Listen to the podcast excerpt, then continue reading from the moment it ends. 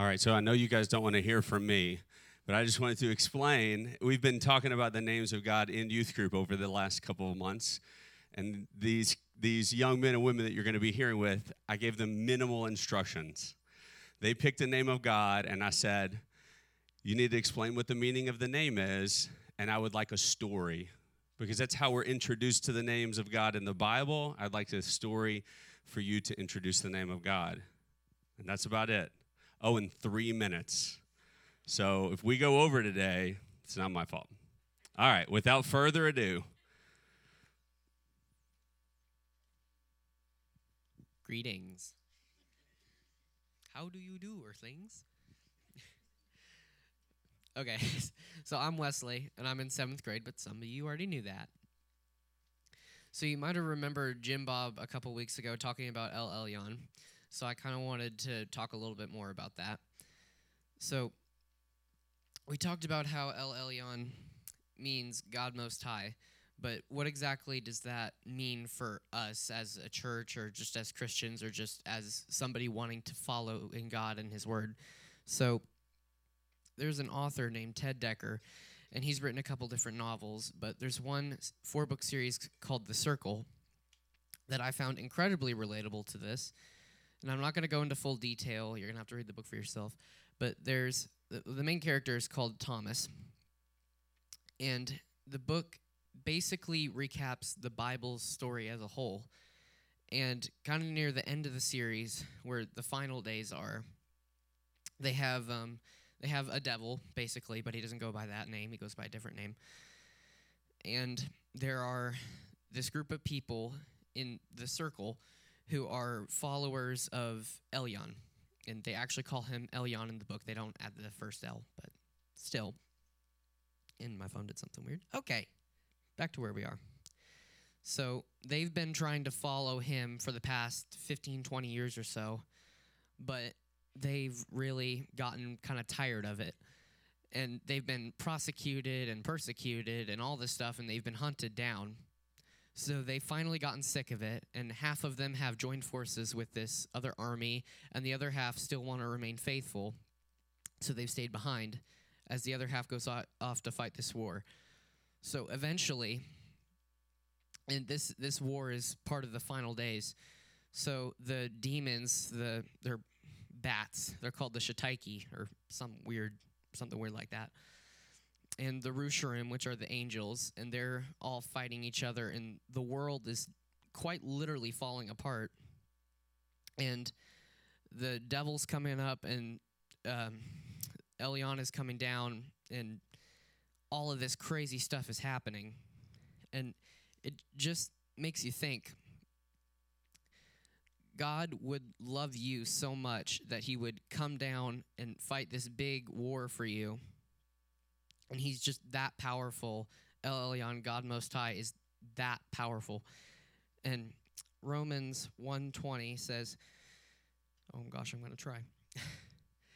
For ever since the world was created, people have seen the earth and sky. Through everything God has made, they can clearly see his invisible qualities, his eternal power and divine nature, so they have no excuse for not knowing God.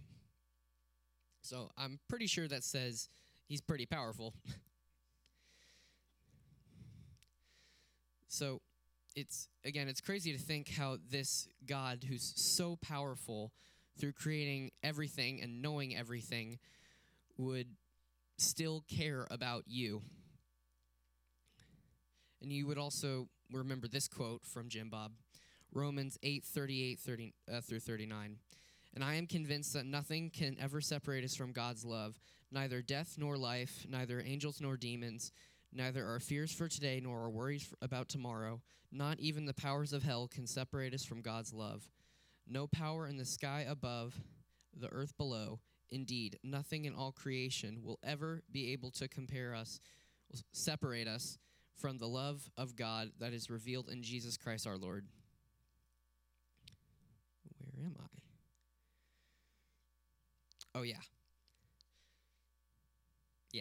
So it's just that crazy to think that the God Most High, creator of everything, loves us no matter what we do and He will continue to fight our battles always. And I'm done. Yeah.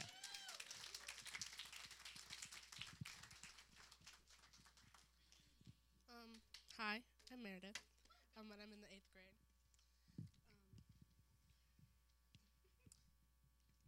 Um, his Wesley's speech was absolutely amazing, by the way. Um,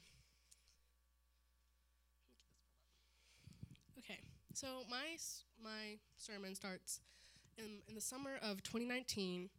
I was a nine-year-old girl who was just thrilled to go to the beach for the very first time. Um, while we were in For- Florida, um, we were also able to w- go to Disney World. Um, we had a remarkable time there, like any kid would. Um, but in the middle of our trip, my mom got sick and had my grandmother took her to the hospital. Um, while we were at the hospital, the rest of my family tried to keep us distracted with all the things at the Epcot Center. As fun as Epcot could be, we're all very worried and asked about my mom all day long. Fast forward to April of 2020, my parents broke the news to the official news that my mom had cancer. She had been fighting cancer for nine months before they, they told us. As a young girl, this was pretty hard information to take in. It was scary. I was scared for my mom, I was scared for me, I was scared for my brothers and sisters. Um, El Shaddai means Almighty God. The overpowerer mean the overpower, meaning that God will do anything as he proposes to do with overwhelming opposition. Some interpret Shida um, as sufficient, that, he, that he's enough to meet any need. He is power. He has great compassion, sustains, he sustains, nourishes, and protects us. He takes our weaknesses and gives us strength. I began praying for my mom that she would be tough enough to defeat the cancer that was set upon her. So many people prayed for my mom and for us. Even on her hardest days, we knew that God was watching over her and her team of doctors. My mom is tough. She endured three rounds of chemo and multiple surgeries. But as tough as she is, we all know her strengths come from the Lord. He healed her, given her the body, the, her body the rest, and brought us great, just gave us basically what we needed. Um, I believe in the name El Shaddai, our Almighty God. In Ephesians 3:20, it says, "Now all glory to God, who is able, through His almighty power that works within us, and accomplish indefinitely more than we might think or ask." So basically, means that He's there for us whenever we need it, and He will do anything, anything in His power to help us.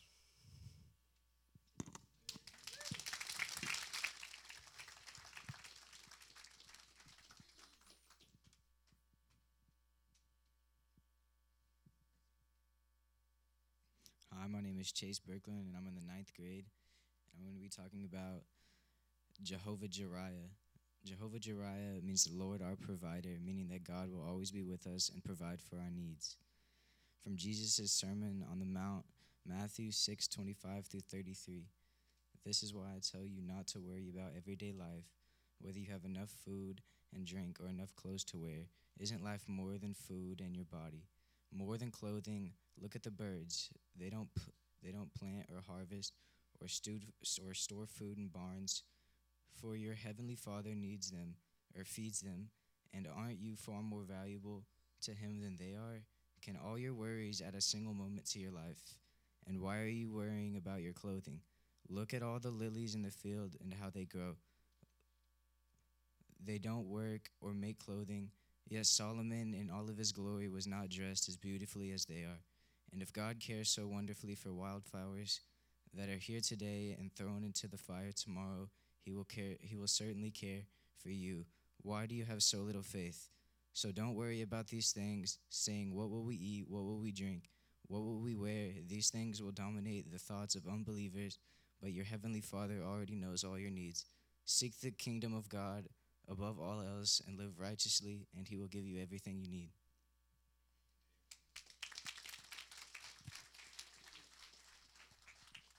Hello, everyone. Um, my name is Samuel Baker. Uh, I'm the son of Jim Bob, one of the pastors we have here, and I'm in the ninth grade. Um, today, I'm going to be talking about the name Jehovah Hasinu, and this name means the Lord our Maker. And one of the Bible verses I found that goes pretty well with this verse is Isaiah 64 8. This verse reads, Yet you, Lord, are our Father. We are the clay, you are the potter. We are all the work of your hand. Now, before we completely dive into that, I'm going to tell you a little bit more about, my, about myself. Uh, I play football at my school, Southwest Junior High. More specifically, I mostly play O line. And if you play football before, or if you've heard people talk about it, um, O line is not the best. Uh, you feel like you're in 10 car crashes every game, and uh, most of the time you're overlooked. Um, but uh, most of the time, especially when I was first starting out playing football, um, I would always try and get out of playing it. And it took me all these re- years to realize that that's not my decision to make because if that's the coach's decision because he knows more about football than I ever will. And so we I am expected to just go with what he teaches me and do go where he tells me to go. That is exactly how we are supposed to respond to God. He is Jehovah he is Jehovah Hasinu, our maker. He knows more about us than we ever will. He made us by hand.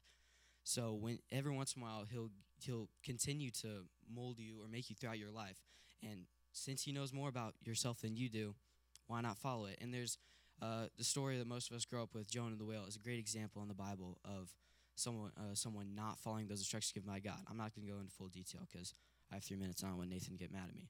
But um, Jonah uh, didn't listen uh, to God telling him, "Yeah, yeah, I want you to go preach." And uh, Nineveh got on the boat opposite way to Tarshish, got in the storm, thrown overboard, swallowed by a whale for three days. Really, not a good place to be in for him.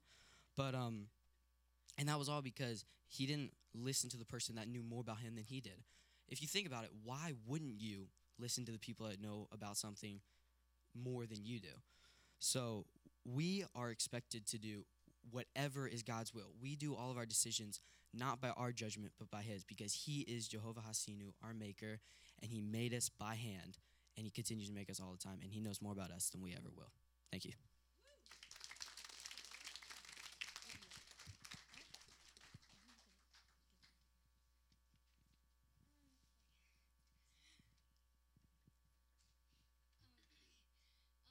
Coincidences, are they a thing? No.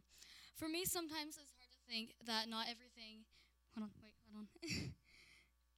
Things aren't just for um, a reason and that there's no reason for them. But trust me, there is. Everything is for a reason.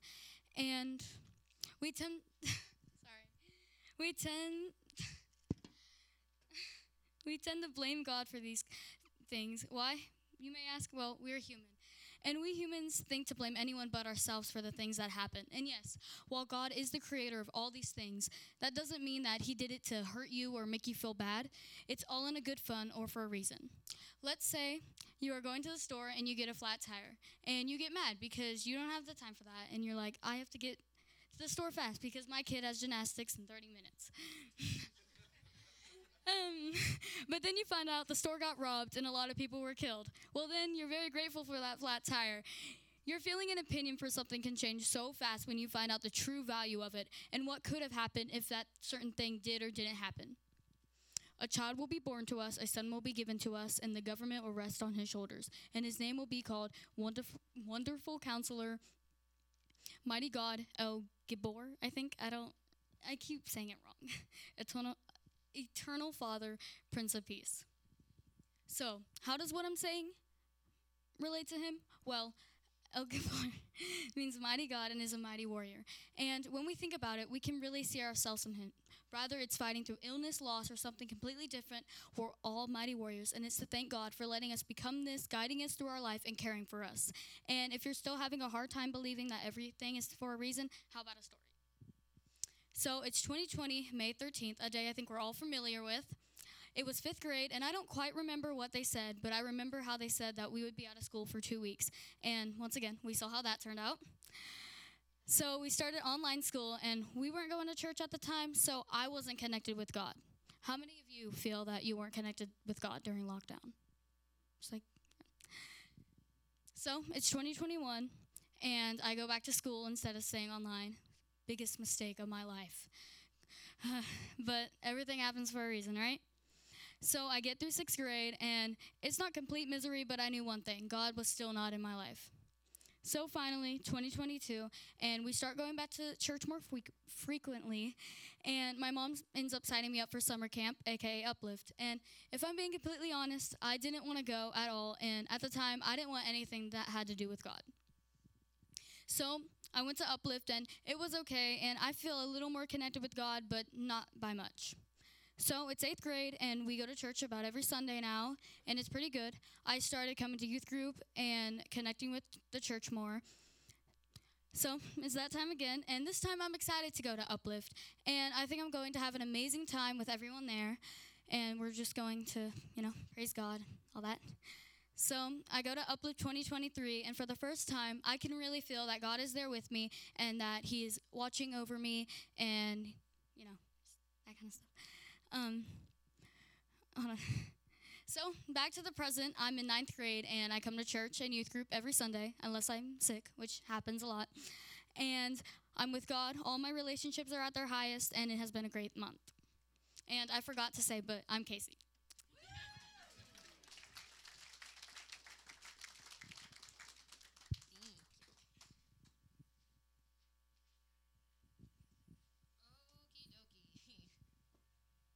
Hey everybody, if we haven't met, I'm Haley. Um, I'm in 10th grade, and today I'll be sharing an experience with Jehovah Rapha, the Lord who heals. Now, we've all had our fair share of scrapes and bruises, but have you ever sled down a steep, ice covered hill, crashed into a metal pole, and be told you would never walk again? I really hope not. Now, this story isn't about me personally, but it is about my best friend, Mackenzie, though I call her Mac. Last winter, Mackenzie and a few of our friends were sledding down some steep hills near her house but one of our friends wanted to sled down the steepest hill. As they discovered later, that hill wasn't covered in snow like the others, it was covered in ice. Mac and another friend hopped on the sled and pushed off. The friend on the back quickly realized they were sledding on ice and jumped off, spinning Mac all the way down until she hit a metal pole at the end, leaving her unconscious. She shattered her elbow, thumb, and ankle, had a huge gash above her left eyebrow, a fractured skull, and plenty of brain damage. Uh, after a little while in the hospital, the doctor said that there was a high chance she wouldn't be able to walk or see again. As you would imagine, it was a very scary time for everyone. None of us knew if she would ever be the same again. In those times, we turned to prayer and held on to the words of Matthew 4 23 through 24, which say, Jesus traveled throughout the region of Galilee, teaching in the synagogues and announcing the good news about the kingdom, and he healed every kind of disease and illness. News about him spread as far as Syria, and people soon began bringing to him all who were sick, and whatever their sickness or disease, or if they were demon possessed, or epileptic, or paralyzed, he healed them all. Then, against all expectations, and through the healing powers of Jehovah Rapha, just a few weeks after the accident, Mac defied all odds. She stood, she walked, and she could see, but nobody could explain it. After a few more months of recovery, she's better than ever and back in theater with the rest of our friends, playing the best ever Emily Hobbs in Elf the Musical, showcasing the miraculous healing of Jehovah Rapha.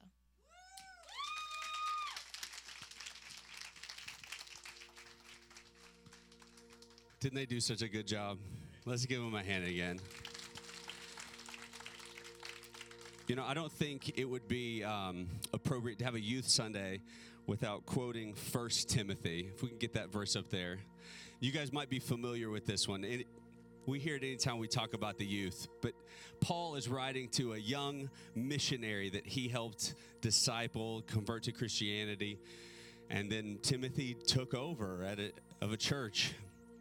He said, Teach these things and insist that everyone learn them. Don't let anyone think less of you because you are young. Be an example to all believers in what you say, in the way you live, in your love, your faith, and your purity. Man, that's a good verse for youth. But I think it reveals something about God's nature that we can all take to heart. God doesn't necessarily have a specific preference in how he reveals himself and his character. He doesn't prefer the old, he doesn't prefer the young, he doesn't prefer the educated, he doesn't prefer the uneducated. He doesn't have a specific race that he prefers or gender that he prefers. Sometimes it even seems like he doesn't even have a species he prefer- prefers because he, to- he talked through a donkey. I think when it comes to preference, the only preference God has when it comes to his revelation is that he wants to reveal himself to you, personally, to you.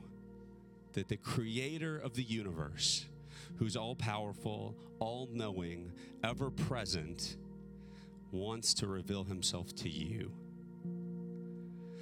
And then that revelation gets poured out into those people around you.